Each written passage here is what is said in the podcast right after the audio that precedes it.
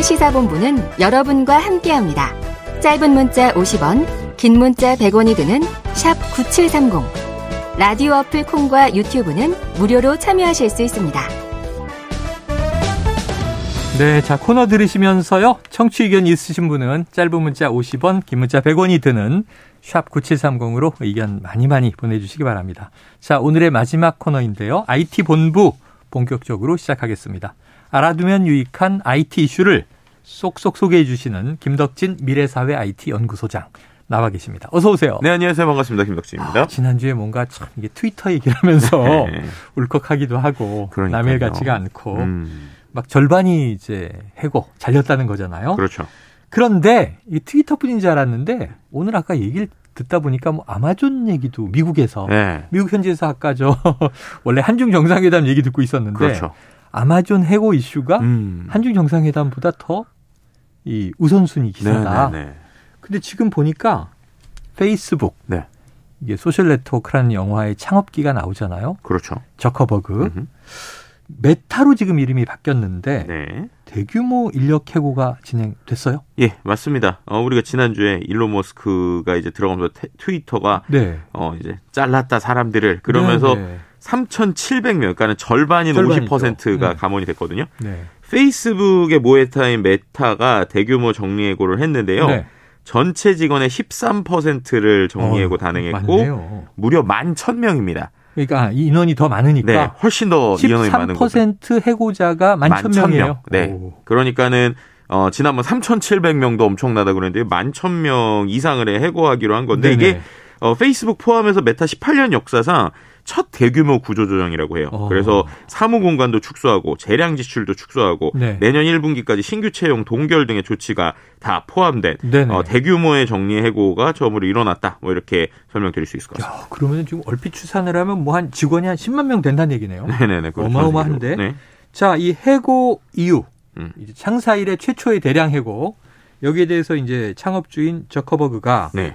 직접 뭐 사과에 가까운 이야기를 했다. 네, 어떤 맞습니다. 얘기했습니까? 그러니까 여기서는 약간 일론 머스크랑 달랐는데 일론 머스크는 그냥 계속 아 우리가 뭐 하루에 뭐 54억 이상 손실을 보고 있다. 뭐 그래서 어. 잘라야 된다. 막 이런 식의 흐름이었다고 그래놓고 치면 또 다시 오세요. 막 그랬잖아요. 그렇죠. 그랬다고 치면 메타 이제 저커버거는 조금 달랐습니다. 음. 뭐라고 그랬냐면 일단 본인이 잘못 판단했다, 잘못 생각했다, 그 네. 책임을 지겠다 이렇게 얘기한 건데요. 어. 떤 식의 잘못 판단했다로 얘기하는 거냐면 팬더믹 기간 동안 늘어났다. 그러니까 코로나 기간 동안 늘어났던 온라인 활동이 계속될 것이다라고 아, 판단을 했는데 네네. 생각보다 많은 사람들이 이제 현실에서 많은 일들을 하더라. 그래서 본인들이 사용하는 SNS의 음. 사용량이 쉽게 말하면은 코로나 때만큼 계속 유지될 줄 알았는데 어. 그게 유지되지 못했다라는 게 이제 이야기한 내용이고요. 폭증했다가 다시 떨어지고 있다. 그렇죠. 근데 이제 그 내부를 좀 살펴보면 네. 일단은 다른 소셜 미디어에서의 경쟁이 좀 격화된 걸 우리가 네, 이야기 안 할수 네, 네, 없어요. 네. 제일 대표적인 게 틱톡이죠. 아. 네, 그래서 틱톡이 상당히 이제 최근에 많이 성장을 하다 보니까 페이스북에 가던 광고량들이 이제 많이 줄었고요. 이제 두 번째는 어 이제 메타라고 이름을 바꾼 것처럼 메타버스에 정말 올인을 아, 하지 않았습니까? 그렇죠, 그렇죠. 정말 많은 돈. 그러니까 예를 들면 올해만 94억 원을 이제 94억 달러를 네, 쏟아 부었는데 아직도 뚜렷한 성과가 없습니다. 네. 그러니까는 매출은 줄고 그리고 거기에서 투자는 늘어났는데 음. 그 투자에 대한 성과가 없으니까 결국에는 이제 어떻게 보면 시장에서는 과연 이 메타라고 하는 회사가 어떻게 될 것인가라고 하는 고민들이 있고요. 그래서 인지 악재가 겹치면서 메타 주가가 지금 연초 대비 70% 이상 폭락한 상황이라고 볼 수 있을 것 같습니다. 그런데 이게 또 아이러니하게 메타가 이런 이제 페이스북이 이런 메타버스 기술을 그러면은 중단을 할 수 있느냐? 중단할 수가 없어요. 네. 왜냐면은 어 만약에 이들이 애플처럼 어. 본인이 뭔가 기계를 가지고 있고 그 안에서 플랫폼이 있다라고 하면은 네. 쉽게 말하면은 시장의 장사에서 시장 상인이 아니라 시장 회장이거나 딱 집주인인 거잖아요. 네, 네, 네, 네. 근데 지금 치면은 그 페이스북이나 이제 인스타그램 같은 경우가 결국에는 애플이 만들어 놓은 혹은 구글이 만들어 놓은 시장에 네. 들어가 있는 기기 안에 보면은, 입주해야 되는 거죠. 그렇죠. 입주사다 보니까 음. 계속 수수료를 낸단 말이에요. 아. 네, 그럼 그 구조를 넘어서 하려면 결국 본인들이 어. 아이폰이나 어떤 안드로이드 같은 전화기기 같은 VR 기기를 별도로 만들고 네네네. 그 안에서 플랫폼을 만들어야 되는데 그렇게 하려면 결국에는 이 메타버스라는 키워드를 계속 잡고 가야 되니까 아. 이런 여러 가지 상황이 복합되면서 그래 우리가 어떤 방향성을 위해서도 이번에 참 안타깝지만 인력을 줄여야겠다라고 네. 하는 판단이 좀 나왔다라고 볼수 뭐 있는 이해는 됩니다. 코로나 상황에서 온라인 활동이 폭증했다는 얘기는 우리가 계속했으니까 그렇죠. 유지될 지 알았는데 그게 꺼지더라. 음. 사실 오프라인 활동에 대한 또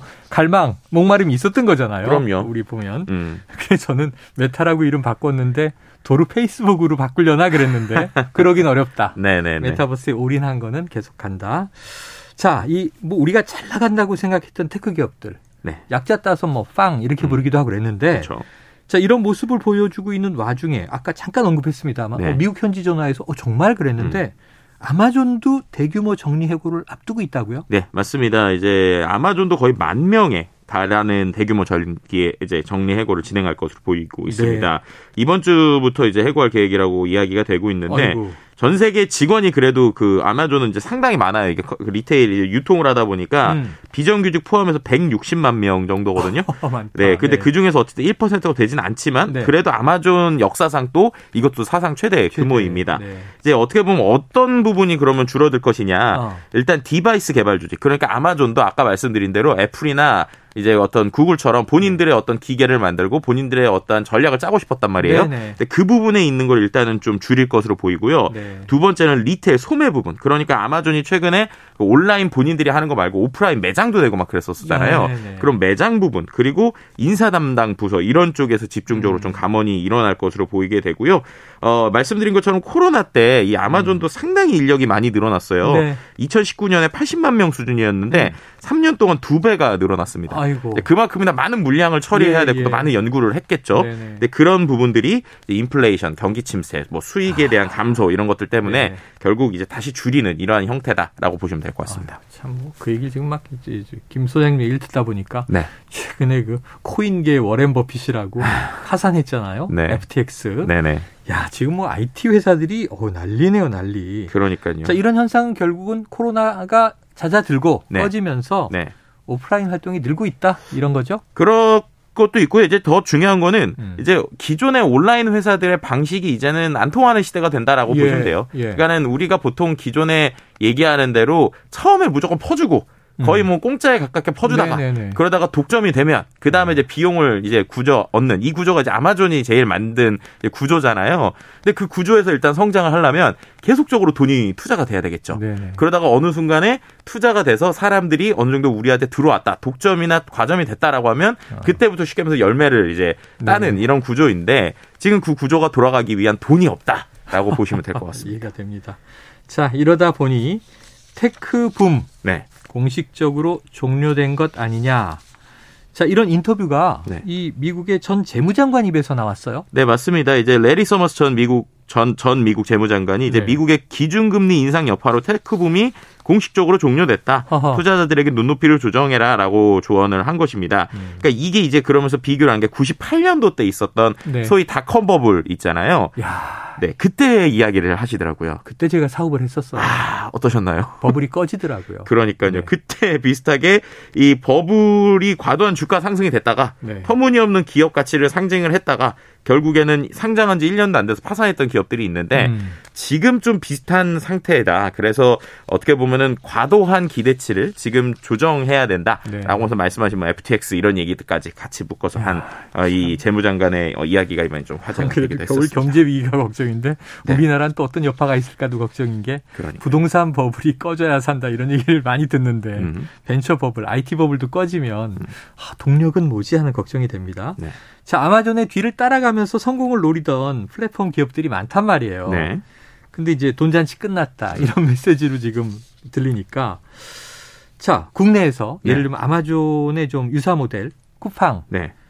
그런데 처음으로 흑자 전환을 했어요. 그렇죠. 어떻게 된 겁니까? 그러니까 이렇게 보면 좀 쿠팡 입장에서 그냥 쿠팡의 관점으로 보면 네. 타이밍이 참 좋았다라고 아. 설명을 할 수 있는 아, 거예요. 그래요. 그러니까 아까 말씀드렸던 대로 계속 돈을 붓는 타이밍이 있었잖아요. 예, 예. 근데 그 타이밍에 어떻게 보면은 지금 코로나나 여러 어. 가지 것들 통해서 또 이제 엄청난 대규모의 투자를 받았었죠. 또 IPO도 했고. 그렇죠. 어. 그러다가 이제 투자가 끊기는. 그러니까 지금 시기에 뭔가 플랫폼이 다시 쿠팡 같은 걸 만들려고 하면 거의 불가능에 가까운 상황인데 네네. 네. 이제 지금까지 깔아놓은 것들이 조금 조금씩 이제 워킹이 되기 시작했다라고 오. 표현을 드릴 수 있을 것 같아요. 네네. 그러다 보니까 이제 처음으로 이제 2014년 이후에 첫 분기 흑자를 기록하기도 했는데요. 네. 물론 이 흑자가 계속 갈지 안 갈지는 좀 더 지켜봐야, 지켜봐야 돼요. 왜냐하면은 계속적인 기술의 투자가 있을 거니까. 예. 하지만 확실히 쿠팡도 이제는 투자는 좀 더 줄이고 거기에 있는 열매를 좀 맺는 이 모델로 조금 더 격화될 것이다. 그래서 음. 우리가 온라인 회사들이 지금까지 많이 많이 했었던 무료 쿠폰, 음. 그다음에 뭐 여러 가지 무료 서비스들 이런 것들은 한동안 계속 좀 많이 줄어들 것으로 좀 전체적으로 전망해 보시면 될 것 같습니다. 그래요. 지켜봐야 되겠네요. 야, 과거에는요. IT 분야에서 first mover's initiative. 네. 선발자의 그 유리함. 그렇죠. 한 번 선점하면은 그 순위 바뀌기가 어렵다 그랬는데 말씀하신 대로 오히려 후발주자가.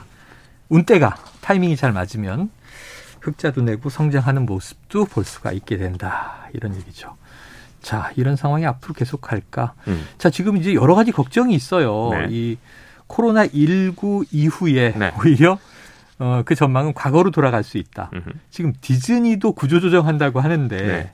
디즈니는 원래 디즈니랜드 네. 오프라인 산업이 활성화돼 있는 업종이잖아요. 그렇죠. 어떻게 될까요? 그러니까 이 디즈니가 진짜 많은 것을 알게 하는데요. 네. 말씀하신 대로 이번에 이렇게 적자가 나고 또 그 안에서 구조조정하는 포인트가 디즈니랜드가 아니라 아. 이 디즈니 오리지널 OTT 있지 않습니까? 아, 디즈니 OTT. 플러스 네네. 이쪽에서 최근에 돈을 엄청나게 썼기 때문이에요. 최근에 신규 진출한. 네, 그래서 넷플릭스보다 오히려 지금 사용자는 더 많아졌거든요. 네. 근데 적자 규모가 엄청나져 버린 거죠. 콘텐츠가 쌓인 게 엄청 많잖아요. 그렇죠. 디즈니는. 근데 그거를 하기 위해서 또 무료로 사람들 가입 많이 싸게 네. 가입시키고 네. 이런 것들이 있었는데 이런 문제가 결국엔 터졌기 때문에 네네. 결국 이제 이제 어떻게 보면은 디즈니 입장에서도 돈 버는 쪽으로 더 가까이 갈 거거든요. 아.